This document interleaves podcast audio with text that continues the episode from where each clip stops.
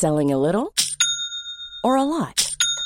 Shopify helps you do your thing however you cha-ching. Shopify is the global commerce platform that helps you sell at every stage of your business. From the launch your online shop stage to the first real life store stage, all the way to the did we just hit a million orders stage. Shopify is there to help you grow. Shopify helps you turn browsers into buyers with the internet's best converting checkout. 36% better on average compared to other leading commerce platforms because businesses that grow grow with Shopify. Get a $1 per month trial period at shopify.com/work. shopify.com/work. Bonsoir à tous, très heureux de vous retrouver en ce vendredi soir, l'heure des Pro 2 qui arrive juste après le rappel de l'actualité, il est quasiment 20h. Merci de nous rejoindre en direct sur CNews. L'exécutif ne cédera rien à la violence. Déclaration du président de la République en conférence de presse à Bruxelles. Les mobilisations nationales contre la réforme des retraites sont émaillées de nombreux incidents, des violences condamnées par le chef de l'État qui en appelle à la responsabilité de chacun. Cinq personnes en garde à vue à Bordeaux après l'incendie volontaire du Porsche de la mairie hier soir. Un feu d'une quinzaine de minutes qui a endommagé la porte massive en bois de l'édifice. Parmi les suspects, quatre majeurs et un mineur. Certains ont été arrêtés en possession de multiples armes comme une matraque télescopique, une barre en PVC ou une chaîne de vélo. Une enquête a été confiée à la police judiciaire. Les contrôleurs aériens en grève au moins jusqu'à mercredi. La Direction générale de l'aviation civile demande aux compagnies de renoncer dimanche à 33% de leurs vols à Paris-Orly, mais aussi à 20% des vols aux aéroports de Lyon et Marseille. Même son de cloche pour lundi. Les annulations s'élargiront aux aéroports de Toulouse et Bordeaux mardi et mercredi.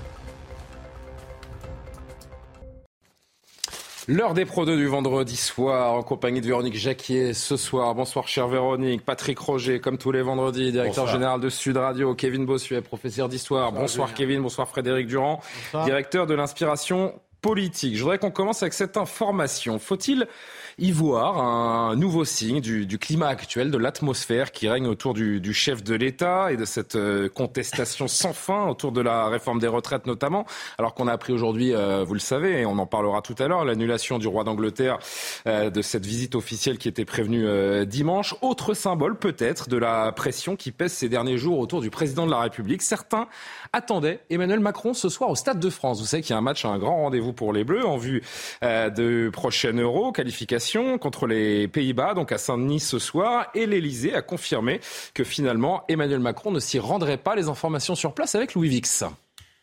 C'est aux alentours de 18h30, Julien, que nous avons eu la confirmation de la non-venue d'Emmanuel Macron ici au, Stade de France. Alors, cette visite ne figurait pas sur le programme officiel de l'Elysée. En revanche, nous avait confirmé euh, dans l'entourage du président la volonté d'Emmanuel Macron de venir ici, à Saint-Denis, participer aux célébrations des vice-champions du monde français, les grandes retrouvailles entre le public français euh, et les joueurs de l'équipe de France, euh, et notamment les célébrations qui vont avoir lieu juste avant le début du match pour les néo-retraités, que sont Hugo Loris, Steve Mandanda, Blaise Matuidi ou encore Raphaël Varane. Ce que l'on peut vous dire, c'est que le dispositif policier de sécurité euh, était très important, encore plus qu'à l'accoutumée, parce qu'on a craint d'éventuels blocages, d'éventuels débordements si Emmanuel Macron euh, se rendait ici. On a craint aussi dans son entourage eh bien, que son image soit une nouvelle fois mise à mal si d'aventure son visage avait par exemple été affiché sur les écrans du, du Stade de France. L'Elysée a officiellement confirmé donc l'annulation de cette visite. Emmanuel Macron, qui à défaut d'être ici au Stade de France ce soir, va dîner avec le président du Costa Rica.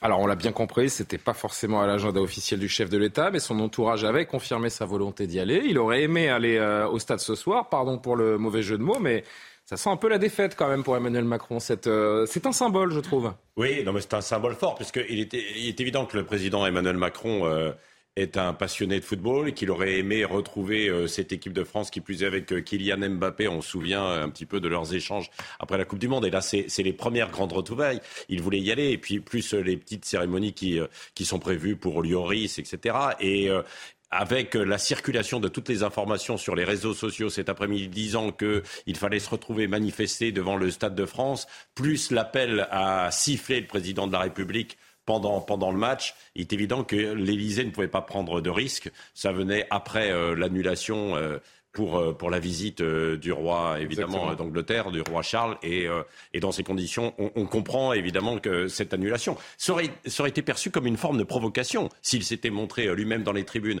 Parce qu'on aurait montré en fait les images de, de, cette finale au Qatar où il était, il avait enlevé la veste, et il était en chemise supportant les Français et les Bleus. Et là, il aurait eu une image où il aurait été un petit peu plus peut-être recroquevillé. C'est une drôle de claque quand même. Il ne peut même plus sortir de l'Élysée. Voilà la conclusion qu'on en tire ce soir. Bah, c'est un renoncement qui en dit long. Le mhm. roi est nu.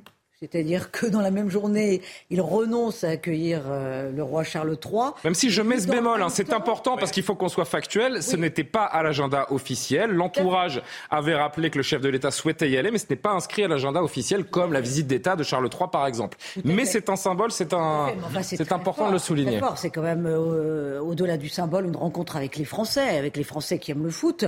Et on sait très bien finalement que ce qu'ils craignaient par-dessus tout, c'était d'être sifflé, c'était d'être hué. Voilà, alors là, alors là, là, c'était une image euh, absolument ingérable et pour lui et pour son entourage. Surtout, euh, surtout qu'en plus on ne voit pas l'issue de la crise. On subodore que ça puisse continuer ce week-end. On sait, on va sans doute en parler, qu'il y a aussi des tensions dans les Deux-Sèvres avec euh, l'histoire des, des méga-bassines. Et puis il y a ces manifestations sauvages qui, qui, continuent. Hein. Chaque soir, on ira à République tout à l'heure. Pour l'instant, c'est très calme ce soir dans Paris. Qui attire sur les, sur les braises? Mais ça pourrait s'envenimer. On voit que le roi est nu, qu'il doit conforter son assise sur plusieurs fronts et que ce soir, c'est très difficile. Le chef de l'État ne peut plus se déplacer, Frédéric Durand. L'exécutif et le président sont, sont claquemurés parce que la pression est trop forte. Je crois que c'était une situation assez prévisible et finalement prévue. Euh, par Emmanuel Macron lui-même. Il ne faut pas, faut pas rêver. Euh, ça fait partie des dégâts, collatéraux, je dirais. Mais en choisissant la voie qu'il a choisie, il savait très bien derrière, en rentrant dans le bras de fer, dans le rapport de force de manière aussi brutale et violente, il savait très bien que derrière, il, y allait, il allait y avoir ce genre de choses. Alors il ne les a pas anticipés, laisse faire, mais il les avait prévus. Euh, donc voilà, moi je ne suis pas très étonné. Je pense qu'Emmanuel Macron lui-même ne l'est pas. Kevin, un dernier mot euh, Monsieur Macron a pour réputation d'être le maître des horloges, sauf que ce n'est même pas lui qui dicte lui-même son propre agenda, c'est la rue qui lui dicte son agenda. On le voit en effet avec le fait qu'il est obligé d'annuler sa venue au Stade de France, on le voit également avec l'annulation de la venue de Charles III au sein de notre pays. Et de manière plus générale, on sent bien qu'en France, il y a une détestation d'Emmanuel Macron. En 1995, le problème c'était Alain Juppé. En 2006, le problème, c'était Dominique de Villepin. Sauf que M. Macron a tellement porté lui-même cette réforme qu'aujourd'hui, il n'y a plus de fusible. Il est lui-même le fusible. Il y a un tel degré de haine vis-à-vis du chef de l'État. Bon courage à lui pour continuer à gouverner parce que ça va être de plus en plus compliqué. Alors, je voudrais qu'on avance également. On garde ces images et je préviens nos téléspectateurs. Donc, ces images en direct, place de la République, où certains euh, manifestants, comme on en voit désormais depuis neuf soirs consécutifs, ont décidé de se donner rendez-vous. Vous voyez sur les images que pour l'instant, c'est très calme, mais on restera très attentif à tout ce qui se passe. On va revenir, bien sûr, sur ce qui s'est passé hier, où là, ça a été vraiment chaotique, notamment dans les rues de Paris. On reviendra sur ces images absolument déplorables. Mais puisqu'on est sur ces euh, contretemps, on va dire, pour Emmanuel Macron, celui-ci est de taille. C'est la visite du roi Charles III en France, qui était prévue de dimanche à mercredi, reportée donc finalement. On peut rester, hein, les amis, sur les, sur les images. Hein, quand bien même on parle de, de Charles III, on reste attentif à la place de la République. Finalement, donc, l'Élysée nous fait savoir que c'est reporté. Décision prise compte tenu de l'annonce d'une euh, nouvelle journée d'action nationale contre la réforme des retraites mardi prochain. Écoutez Emmanuel Macron, qui était à Bruxelles aujourd'hui et qui a justifié cette euh, annulation devenue un report, puisque euh, une nouvelle date a été fixée. Je crois que vous voyez la situation liée justement aux protestations en raison de la réforme des retraites en France. À partir du moment où hier soir, l'intersyndicale a annoncé une nouvelle journée de mobilisation mardi et que la visite du roi était prévue de lundi à mercredi, je pense que nous ne serions pas sérieux et nous manquerions d'un certain bon sens a proposé à Sa Majesté le roi et à la reine consort de venir faire une visite d'État au milieu des manifestations. J'ai pris l'initiative ce matin de l'appeler et de lui dire quelle était la situation. À partir du moment où il y avait cette journée qui avait été décidée, le bon sens et l'amitié nous conduisent à proposer un report.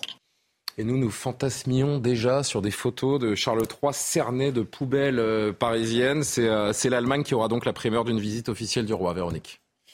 Oui, bon, écoutez, là, euh, je crois que c'est une décision de sagesse. Ça paraissait intenable. Non, mais c'est une décision de sagesse de la part d'Emmanuel Macron, mais c'est aussi le signe d'une grande faiblesse pour notre pays, tout de même. Vous imaginez, les Anglais se régalent. De, de, de, voir, de voir ce renoncement, là aussi orchestré par le président de la République. Je crois que la raison la plus valable pour, pour, expliquer la non-venue de Charles III, c'est vraiment que Emmanuel Macron savait qu'il qu'il risquait de mettre à bout les forces de l'ordre.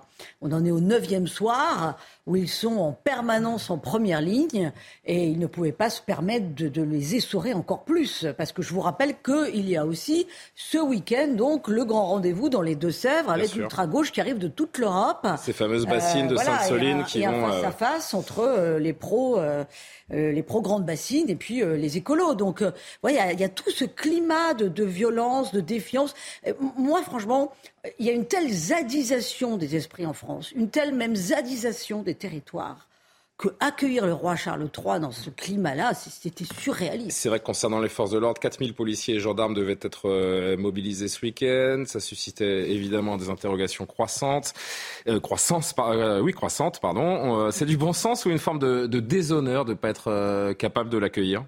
Euh, moi, je pense que c'est une forme d'humiliation pour la France. Vraiment? C'est de l'humiliation pour la France. Et en plus, Emmanuel Macron dit euh, c'est une question de bon sens. Alors, je voudrais lui rappeler en fait deux trois choses sur le bon sens. C'est que ça fait un mois que l'on sait évidemment que euh, nous allions être dans cette période qui allait être difficile autour de la réforme des retraites, puisqu'il y avait un calendrier. Il y avait ce calendrier aussi de l'accueil et de la visite du roi Charles III d'Angleterre. Et, et moi, en simple journaliste en fait lambda, je me disais mais c'est pas possible on va maintenir ça à Versailles.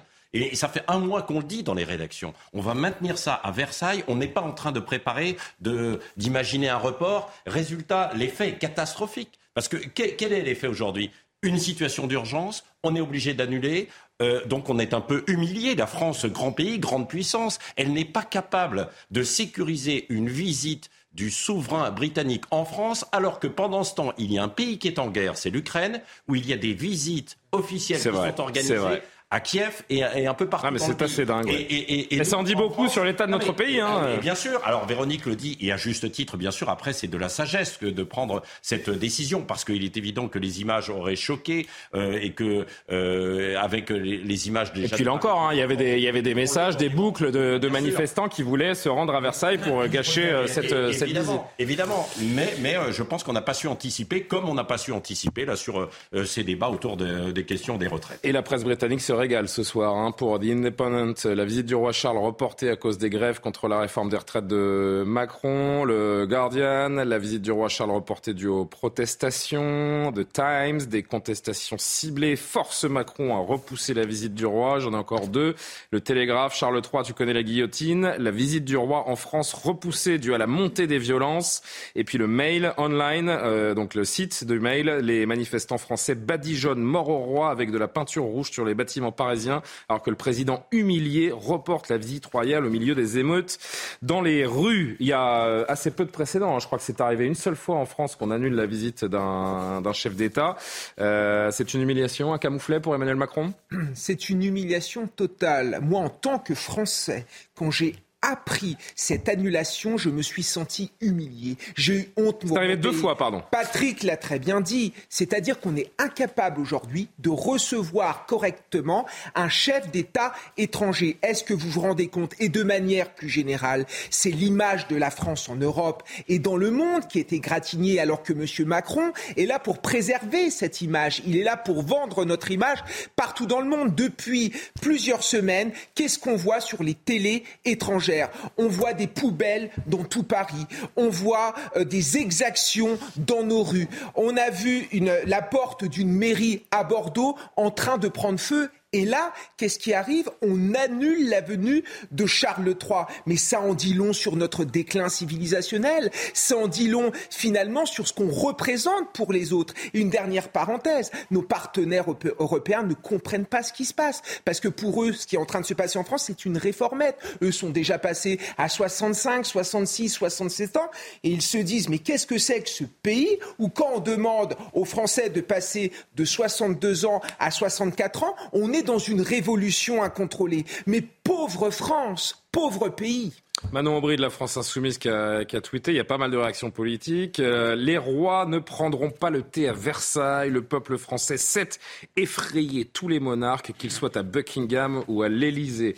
Le leader de LFI, Jean-Luc Mélenchon, la réunion des rois à Versailles dispersée par la censure populaire. Les Anglais savent que Darmanin est nul pour la sécurité. Et puis à droite, Éric Ciotti regrette également la visite du souverain Charles III à Paris est annulée par le gouvernement en raison des troubles sociaux. Quelle image pour notre pays de n'être même pas en capacité d'assurer la sécurité d'un chef d'État. Dernière euh, réponse politique, celle de Sandrine Rousseau. Écoutez-la, Frédéric, vous reprenez.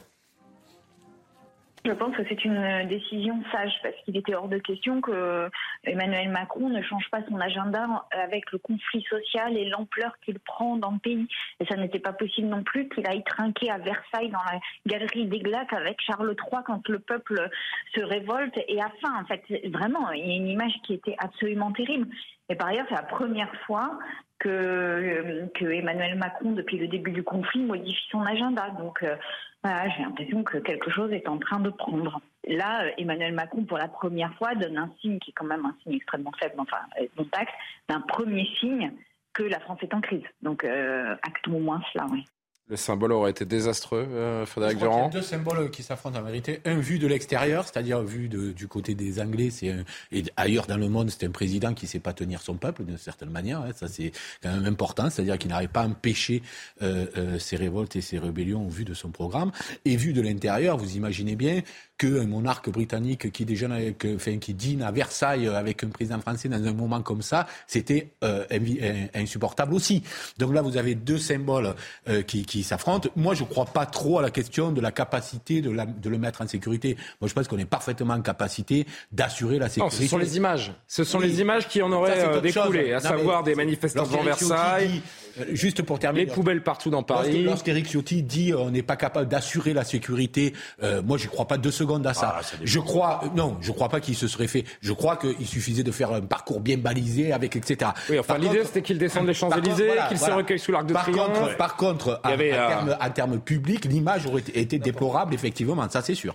C'est vrai que je rappelle les indiscrétions. Hein, 150 à 200 convives étaient attendus. La table dans la galerie des glaces, 60 mètres de long, dressée dans la galerie. Donc euh, un repas d'exception euh, préparé par les chefs euh, Anne-Sophie Pic et Yannick Aleno, des chefs 3 étoiles évidemment. C'était pas le moment. L'humeur sociale n'est pas au banquet versaillais. Non, mais enfin, Patrick a tout résumé. Bien entendu, quand on sait faire de la politique, quand on est pleinement politique, quand on a un ADN politique, on anticipe et on annule un mois à l'avance ce genre de dîner parce que pour le symbole, quand on est ah, ah ou alors le président était euh, tellement sûr de lui par rapport à la gestion de cette réforme des retraites. C'est fort possible. Enfin, bon, alors quel péché d'orgueil, pardonnez-moi. Ce serait pas le premier. Hein. Vraiment, hein. vraiment, vraiment. Mais juste, euh, ce qui est terrible, c'est que ce matin, Gérald Darmanin était sur CNews. Ouais. Et, on va l'entendre dans 5 secondes. Voilà. Et enfin, pas dans 5 secondes, mais dans un instant. Il a quand même dit oui, oui, bien entendu, nous sommes en mesure et en capacité d'accueillir Charles III. Il a donné les 4000 euh, hmm. policiers, gendarmes mobilisés, etc., etc. Bon, quel camouflé aussi pour le ministre de l'Intérieur. Et quelle victoire pour les manifestants. et oui. oui Et pour ceux qui rêvent du grand soir révolutionnaire. Quel symbole Moi, je ne suis pas du tout d'accord avec Frédéric, il faut arrêter de prendre les Français pour des idiots. Le fait, non mais le fait de recevoir Charles III, qui est quand même quelqu'un d'important, à Versailles, dans la galerie des glaces, je ne vois pas ce qu'il y a de choquant. Les Français sont assez intelligents pour comprendre qu'une venue exceptionnelle doit être accompagnée d'un événement exceptionnel. Quant à ceux à gauche qui voudraient qu'on reçoive tous les chefs d'État étrangers avec, je caricature, mais avec des, des assiettes en carton et des fourchettes en plastique, ça va bien. Moi, je tiens à l'image de la France, je tiens à sa splendeur, je tiens à, à, sa grandeur. Et heureusement qu'on dépense un peu d'argent pour recevoir recevoir des grandes semondes. L'image que nous donnons en ce moment, Kevin, et c'est comme ça malheureusement, nous le déplorons tous, mais l'image que la France donne en ce moment ne se prête pas au déroulement d'un déplacement dans un contexte comme celui-là. Je vous dirais que vous êtes hors sujet, euh, oh. monsieur le professeur, parce que en vérité, c'est effectivement une question de moment. C'est pas la question. Je suis pas en train de juger ce qu'il doit y avoir euh, un repas ou pas entre les deux. Ça me paraît naturel que ce soit à Versailles, ne me gêne pas. Je dis juste que le choc, le symbole que ça aurait créé à ce moment-là, c'est de ça dont je parle. Donc euh, c'est hors sujet que de dire de, revenir sur le fait qu'on reçoit des chefs d'État étrangers. Frédéric, je suis, non mais Frédéric, je suis d'accord. La contestation est importante dans notre pays, mais on ne va quand même pas mettre fin à notre diplomatie. La diplomatie continue, les intérêts de la France continuent. Donc à un moment, il faut arrêter de sombrer dans un populisme ventripotent euh, qui fait plaisir à, un seul courant politique, la gauche anti-argent. Bon. Voilà, la porcelaine de l'Allemagne sera sortie une prochaine. Et c'est l'Allemagne qui pourra se vanter d'avoir été le premier pays euh, à recevoir une visite officielle du nouveau roi d'Angleterre. Écoutez, on le recevra aux alentours du mois de juin, a dit euh, finalement Emmanuel Macron. Retour. Comment Si tout va bien. Oui, si tout va bien, parce que c'est vrai que c'est pas parti pour, euh, pour s'améliorer. Nous sommes d'accord. Retour sur ce qui s'est passé euh, hier, alors qu'on peut peut-être revoir ces images en, direct. On est très attentif, puisque depuis neuf soirs, euh, nous sommes habitués à des scènes absolument déplorables dans la capitale et dans d'autres villes de France. Pour l'instant, vous le voyez, la place de la République est, est tenue, si je puis dire. En revanche, hier, c'était beaucoup plus compliqué. 903 feux de mobilier urbain et de poubelles à Paris, 457 interpellations partout en France, 400 141 pour une soirée. Policiers et gendarmes euh, blessés. C'est donc le triste bilan de cette neuvième journée de mobilisation contre la réforme des traites hier. Je le disais, ce n'est pas parti pour s'arrêter. Les manifestations sauvages se poursuivent. L'intersyndicale annonce une grande journée de manifestation encore mardi prochain. Le constat actuel, c'est donc cette radicalisation qui prend une ampleur rarement vue. Avant d'entendre euh, le président, le ministre de l'Intérieur, qui ont donc réagi aujourd'hui, notamment sur CNews, cette image qui est hautement symbolique que vous euh, voyez ou revoyez de la hausse des violences ces derniers jours. Donc cet immeuble au cœur de Paris qui a été en proie aux flammes, le drame hier soir a été euh, évité de justesse, notamment grâce aux riverains et à des policiers hors service qui ont pu évacuer des, des habitants. Écoutez-les au micro de nos envoyés spéciaux sur le terrain hier. On était, on était, à côté, on a vu le feu. C'est notre boulot. C'est notre boulot, on, est policiers, on est monté et on a fait ce qu'il y avait à faire. Il y avait, il y avait des personnes Il y avait des gens jusqu'au sixième. Non, c'est des habitations. C'est des habitations. On a sorti plus de 11 personnes de Bon, madame, peut-être sous choc encore, hein, j'imagine c'est normal. Et les gens sont vivants, c'est le principal. Je préfère laisser moi, je préfère que moi, je préfère moi que eux. Euh, et, les personnes étaient à quel étage? Troisième, quatrième et jusqu'au niveau du balcon. Frédéric Durand, on est arrivé à un stade où là on frôle le drame chaque soir, chaque instant. Ce, rapport de force entre police et manifestants, il devient franchement euh, dangereux et ça fait peine. Mais il était supportable pour tout le monde et euh, ou, presque tout le monde, pardon, mais pas pour tout le monde. Je vais justement y, pas pour tout venir parce que euh, il est supportable surtout pour les millions de manifestants pacifiques. Ah oui, pour eux il était insupportable. Pour les forces de l'ordre, il était insupportable. Pour tous les gens à peu près raisonnables et sensés, il était insupportable. Moi, je crois. Pour Jean-Luc Mélenchon, un peu moins peut-être. Moi, j'en sais rien. Il faudra lui demander. Mais moi, je, bah, non, c'est pas l'intérêt. Quand vous voulez mobiliser largement, vous n'avez pas intérêt à voir ça. Ça, c'est sûr. C'est-à-dire même du côté politique et syndical, euh, ça n'est pas recevable en vérité euh, pour poursuivre euh, un mouvement. Mais moi, je crois que malheureusement, Macron ne peut plus sortir tout seul de cette crise. Et il peut sortir que de deux manières, me semble-t-il. Ou il sort grâce à l'aide du Conseil constitutionnel, ou il sort, et c'est malheureux de le dire ainsi, grâce à l'aide des casseurs. C'est-à-dire que l'opinion publique peut se retourner. On ne peut pas dire ça, Frédéric. C'est pas possible. Non, non mais c'est d'une certaine façon, c'est valider, euh, c'est valider une forme de violence. hein. Non, mais moi je dis objectivement comment vous voulez qu'il sorte de cette crise. Il y a la, effectivement, j'en ai oublié une, c'est il retire sa réforme des retraites. Oui. Mais pour que l'opinion publique bascule, ça, ça fait basculer l'opinion publique. C'est pour ça que je dirais que c'est les voyous qui s'amusent à ça. Là, euh, ils jouent contre leur camp, mais volontairement. Je dirais volontairement. Là, il n'y a pas, il y a pas des gens là qui veulent défendre la, la réforme des retraites en mettant le feu l'immense majorité des manifestations ne se fait pas ça. Et qu'est-ce qui se passe? Ils donnent des images reprises naturellement par les médias. Et c'est normal parce que ça, ça, ça choque tout le monde. Je suis pas là en train de dire que les médias, ils font leur travail aussi en le montrant parce que ça existe. Cependant, sur cette image, hier soir, il y aurait pu avoir des morts, Frédéric. C'est aussi simple que ça. C'est aussi simple que ça. C'est pour ça que je ne remets pas en question ça. Pas du tout. Le fait qu'on les montre. Mais ça veut bien dire une chose. Ça veut dire que quelles, quelles images vous allez trouver aussi fortes que celles-là dans la manifestation de millions de personnes? Vous les aurez pas, ces images-là. Et donc, ces gens-là jouent contre la réforme. Et, les manifestants leur en veulent énormément. Regardez encore cette image des, poubelles, cette rue parisienne. Euh, hier, je voulais qu'on vous montre cette image parce que euh, je trouve, et, Benjamin la voici, elle est, elle est affichée euh, en régie. Cette image, elle vaut tous les mots. Voici Paris. Voici Paris. Est-ce que vous vous rendez compte de l'image que vous avez sous les yeux maintenant? Bien sûr, Paris et puis, euh, et puis d'autres villes hein, qui ont eu des images en fait assez terribles, avec ce Porsche à Bordeaux, avec à Lorient le commissariat saccagé, euh, avec le tribunal administratif à Nantes aussi euh, attaqué. Enfin, On a l'impression de, de, de, voir des images en zone de guerre là. Bien, ah ben, mais, bien sûr, c'est assez terrible.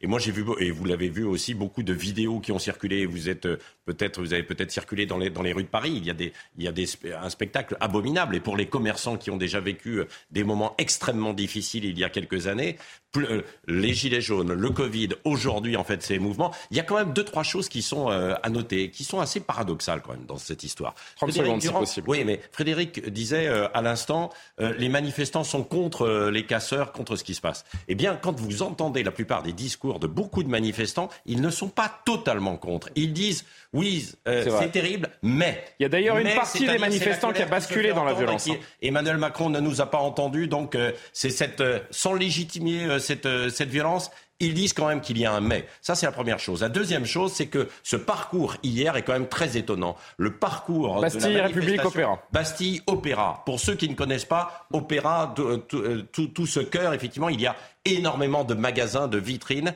Et, on savait que c'était extrêmement euh, difficile. Puis après, ben, il y a les autres problèmes autour de la sécurisation, mais ça, c'est autre chose. Alors, on marque juste la, pause parce que c'est la rue avec les poubelles. Bien sûr, on a laissé les poubelles. Alors justement, justement, on va en parler parce que qu'attend Anne Hidalgo pour nous débarrasser de ce que sont devenues des armes désormais? Ce sont quasiment des armes ces poubelles, puisque c'est à partir d'un feu de poubelle qu'un immeuble a failli prendre feu hier notamment. On en parle dans un instant, mais c'est l'heure de marquer la pause. On se retrouve tout de suite. Un peu moins de 20h30. On rappelle l'actualité avec Isabelle Piboulot et on se retrouve pour la suite de l'heure des Pro 2.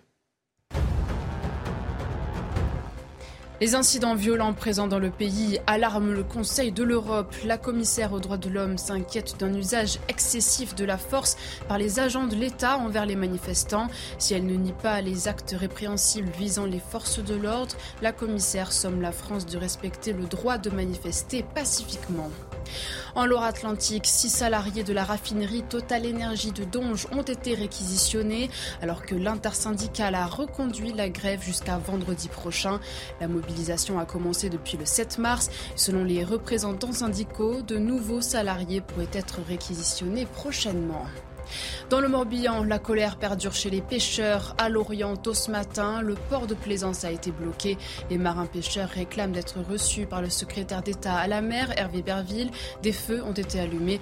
Des bateaux de Lorient, mais aussi de Concarneau et Quiberon ont participé au blocage.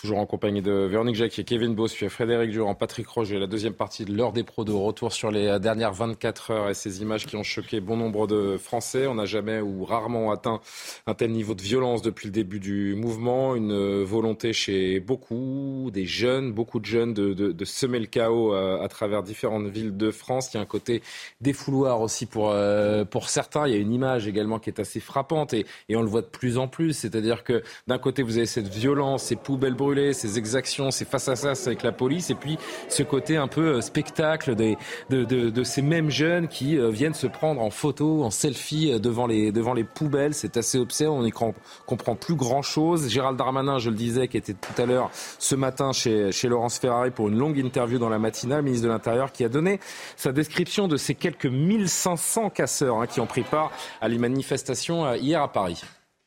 Dans la manifestation, c'est-à-dire qu'il y avait 1000 à 1500, nous on compte quasiment même 2000, mais disons 1500 casseurs. Soit ce qu'on appelle. Des black blocs Oui. Euh, je dirais même parfois des black bourges, parce qu'on sait tous que c'est parfois les enfants de bonne famille qui font ça, hein, qui se griment en noir et qui vont euh, attaquer. Euh, alors, il y a eu des McDonald's, des Burger King, il y a eu une bijouterie qui a été vandalisée. Je, veux dire d'ailleurs aux Français qu'on a interpellé toutes ces personnes.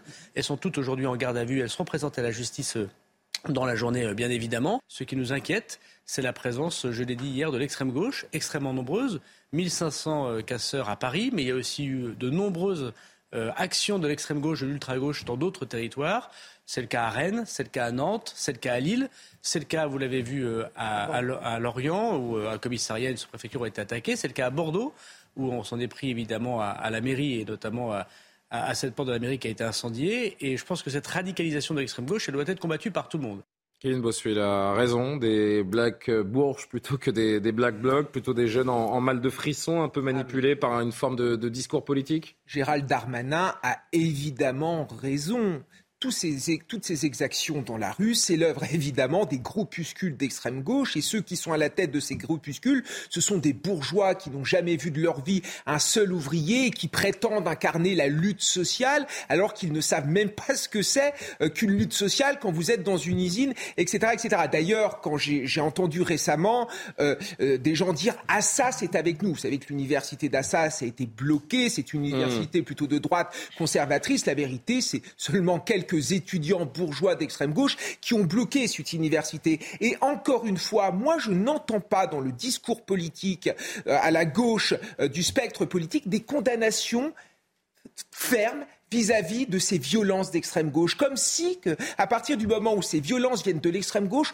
on pourrait les comprendre, on pourrait les excuser. En plus, ça vient d'une jeunesse désœuvrée. Je ne suis pas d'accord. Je trouve que dans ce pays, il y a deux poids, deux mesures, et qu'à un moment donné, il va falloir en finir avec cette extrême gauche qui souille notre pays, qui insulte notre pays, qui met des vies en danger, parce que c'est quand même ce qui s'est passé hier, et il faut condamner cela. Moi, je parlerais même d'un février 34, si vous voulez, à l'envers. En février 34, c'était des groupuscules d'extrême droite qui étaient à l'œuvre. Là, ce sont des groupuscules d'extrême gauche et les deux sont des dangers pour notre République. Quand Jean-Luc Mélenchon parle de, censure populaire, comme il l'a fait encore euh, aujourd'hui, il souffle sur les braises?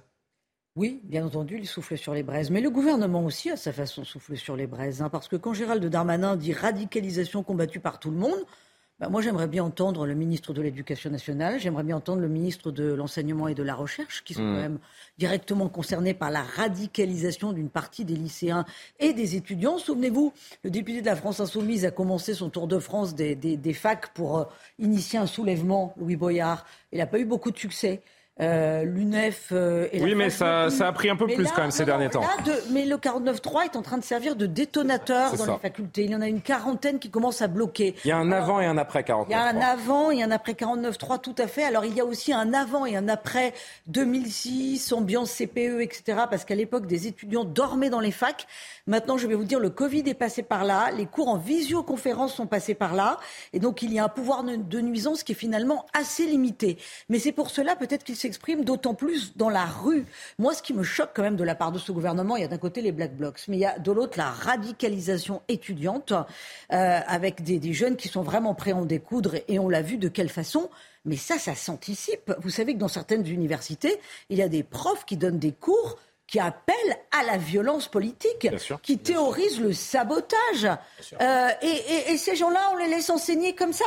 Alors que, que ça remplit les, les, cerveaux euh, de, de, toute une jeunesse qui après trouve ça tout à fait normal de vouloir faire sauter une république. Et alors, vous avez, une, vous avez une France qui est prête à, basculer dans la violence, ah Frédéric non, euh, moi je pense que les classes populaires en général ne sont pas du tout sur ce, euh, sur ce diapason-là, c'est-à-dire ce qui constitue le gros du gratin. On disait, on disait en première partie, Frédéric, vous avez une, une, une partie justement des, des, manifestants qui étaient dans les cortèges conventionnels, entre guillemets, qui, euh, qui sont en train de, de basculer dans cette violence aussi. De la partie de la partie. Moi je vous dis que les classes populaires dans leur ensemble, ce qui constitue le, gros du bataillon, ne sont pas du tout sur ces questions-là.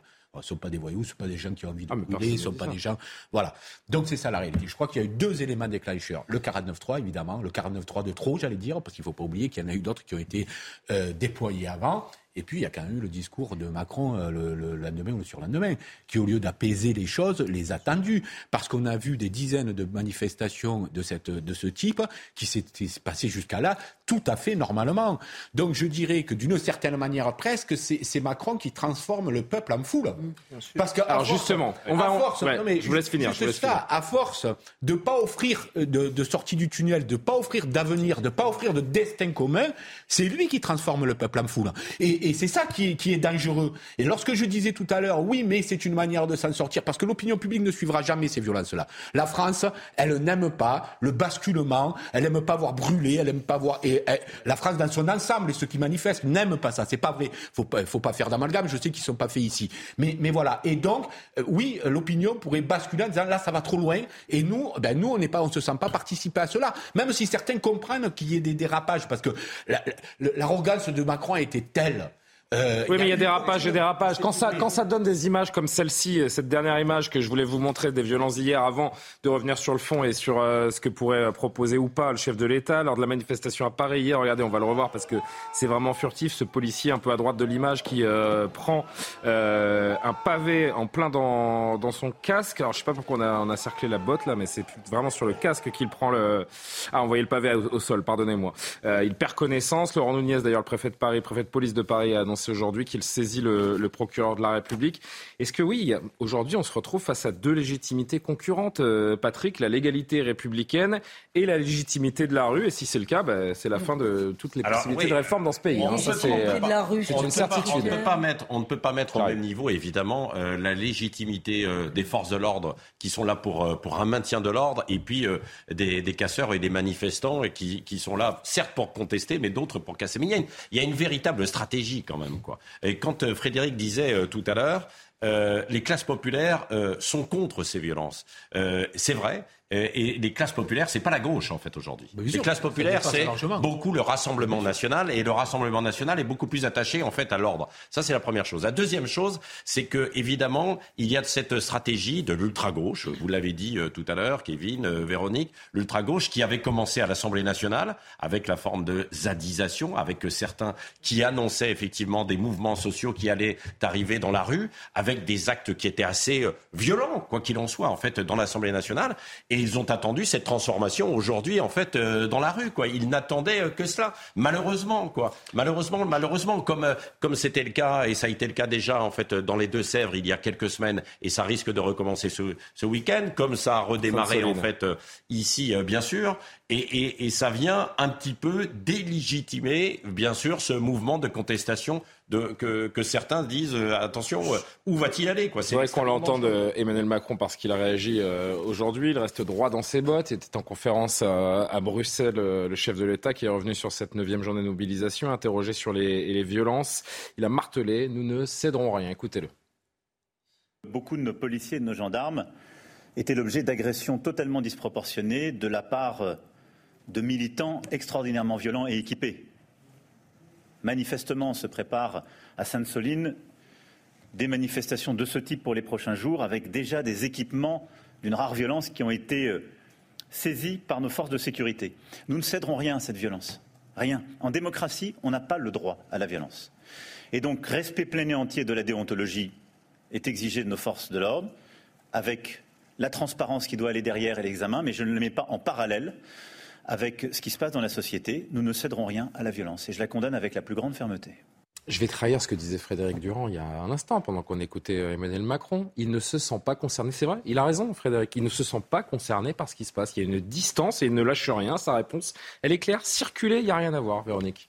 Ah, c'est exactement ça, circuler, il n'y a rien à voir, en misant sur le fait qu'il va rester effectivement le président de l'ordre. Je vous rappelle que ça lui avait réussi au moment des Gilets jaunes. Il avait capitalisé lors des, des élections européennes. Et ça fait huit soirs de suite que c'est le chaos dans Paris, il regarde ailleurs. Enfin, pardon, mais. Toujours parce que ces images-là, comme le dit euh, Frédéric, les Français n'en veulent pas. Ils veulent pas voir la chienlit comme ça dans les rues de Paris ou dans certaines villes de France. Enfin, c'est pas acceptable, même si on est tous d'accord pour dire que il y a bien. En fait, il joue avec un certain cynisme ce recours à l'ordre.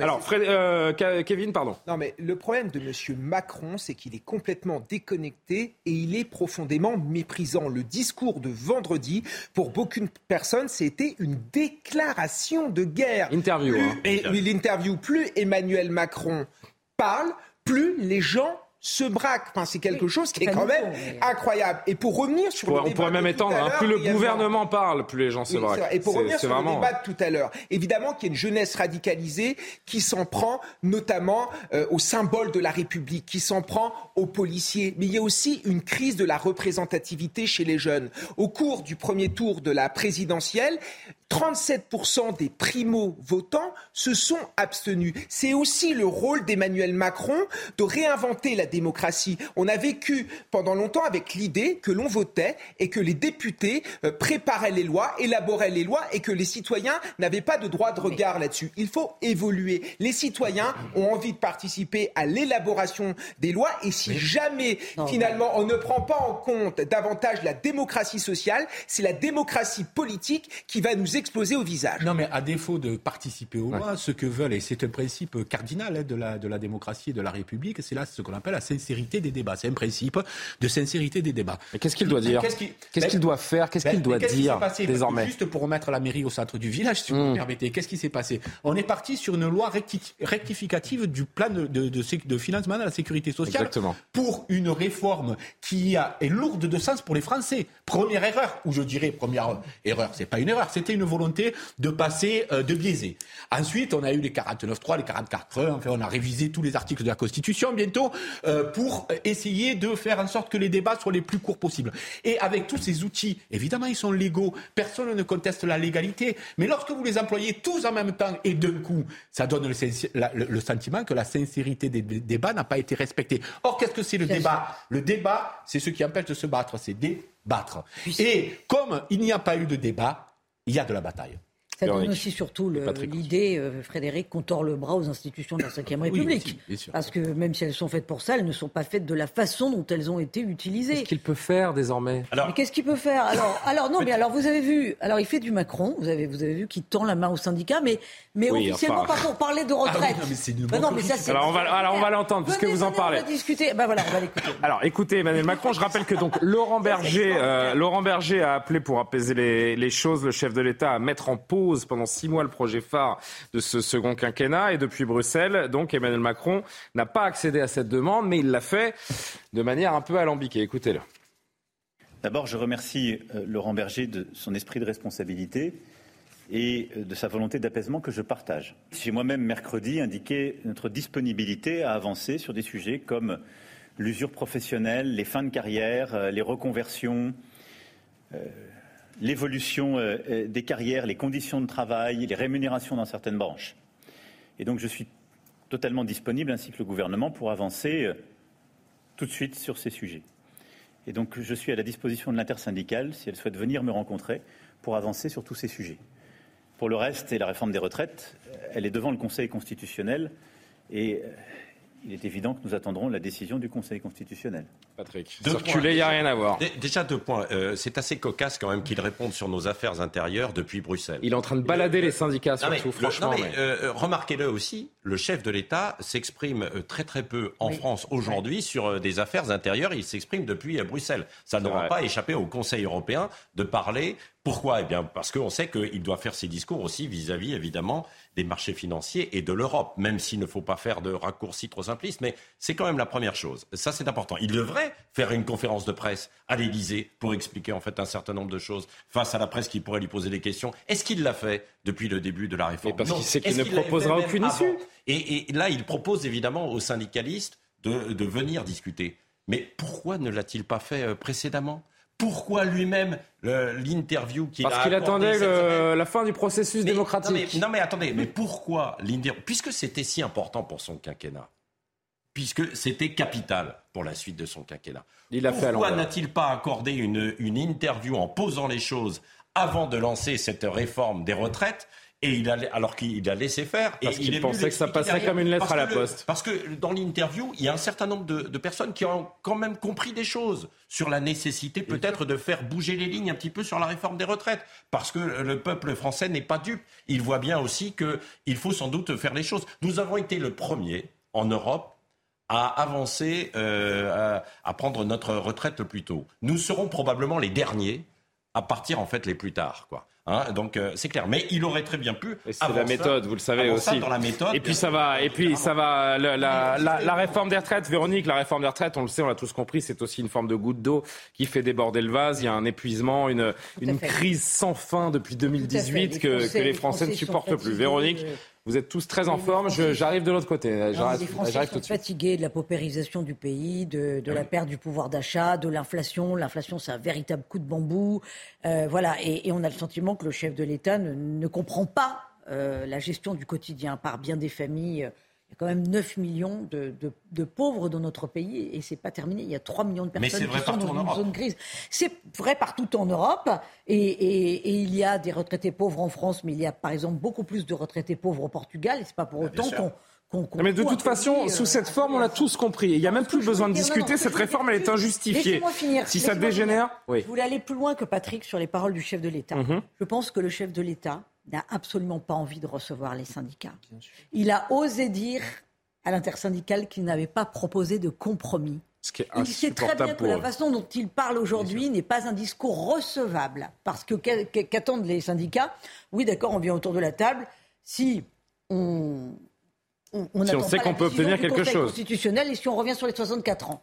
Ces deux points-là ne sont pas négociables pour le chef de l'État, donc, donc on sait franchement que que, que, c'est une proposition qui n'est pas forcément honnête. Frédéric Durand, Kevin ouais, Mais qu'est-ce qu'il nous dit, en fait, euh, globalement Il ne croit pas que la rue va, surtout, il croit pas que la rue va véritablement s'embraser. il fait ce pari-là. Hein. Sur le fond, politiquement, hmm. il dit, ben, c'est imparable, il n'y a pas d'autre manière de faire que celle que je fais. C'est imparable. Donc là, il n'y a plus de politique.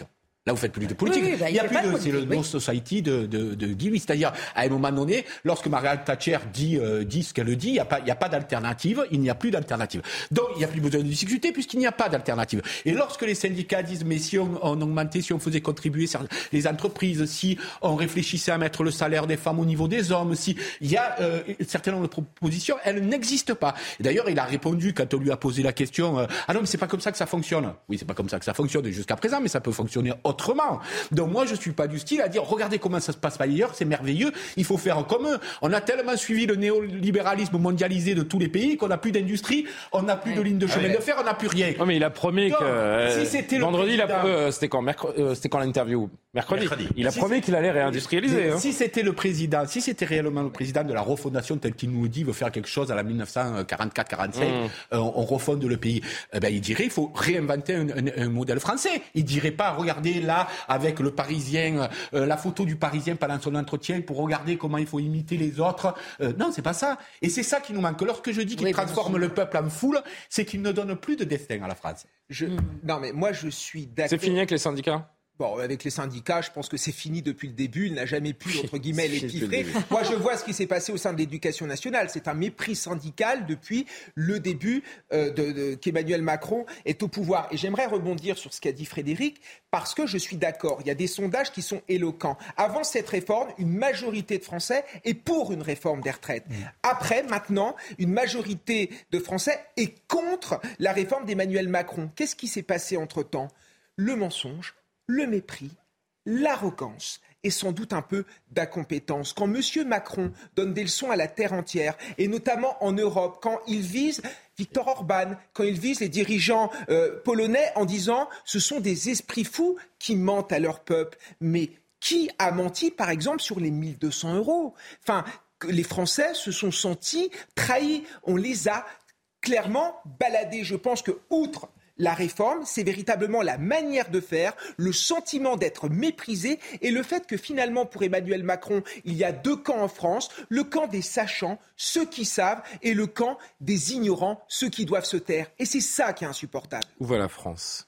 Où va, où va nous mener ce, combat social contre la réforme des retraites? Oui, parce que là, il y a une démonétisation qui arrive pour Emmanuel Macron, qui est assez terrible, en fait, à l'échelle du pays, et puis euh, même à l'échelle, évidemment, euh, international, parce que lui, il se vantait de pouvoir réformer et mener euh, le pays, la France, et lui redonner de la puissance, un destin, comme le disait euh, Frédéric, sauf que bah, il n'a pas la boussole lui-même, alors que il, a du mal, en fait, à la trouver.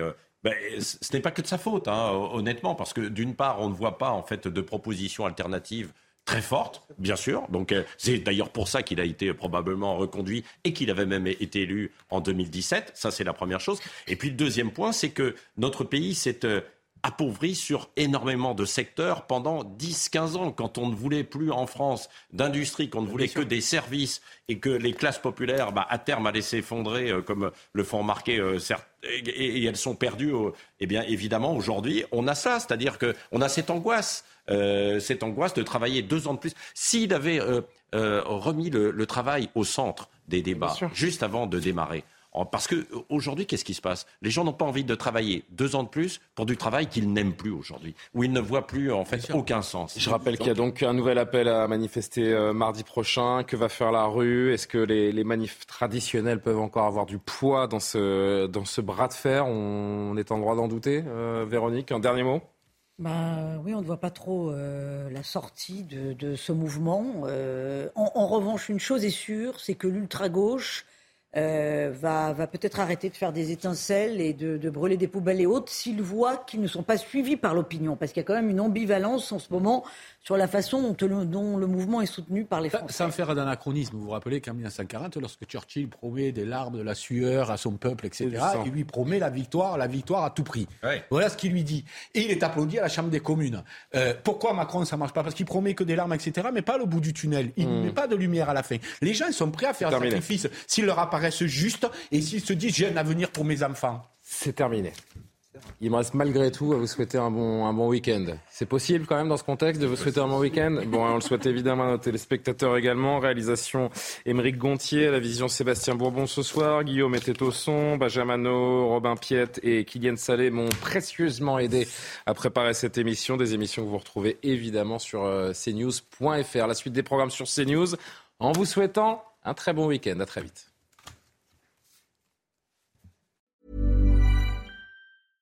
Imagine the softest sheets you've ever felt. Now imagine them getting even softer over time. That's what you'll feel with Bowl and Branch's organic cotton sheets. In a recent customer survey, 96% replied that Bowl and Branch sheets get softer with every wash. Start getting your best night's sleep in these sheets that get softer and softer for years to come. Try their sheets with a 30-night guarantee. Plus, get 15% off your first order at bowlandbranch.com. Code BUTTERY. Exclusions apply. See site for details. Hi, I'm Daniel, founder of Pretty Litter. Cats and cat owners deserve better than any old-fashioned litter. That's why I teamed up with scientists and veterinarians to create Pretty Litter. Its innovative crystal formula has superior odor control and weighs up to 80% less than clay litter. Pretty Litter even monitors health by changing colors to help detect early signs of potential illness. It's the world's smartest kitty litter. Go to prettylitter.com and use code ACAST for 20% off your first order and a free cat toy. Terms and conditions apply. See site for details.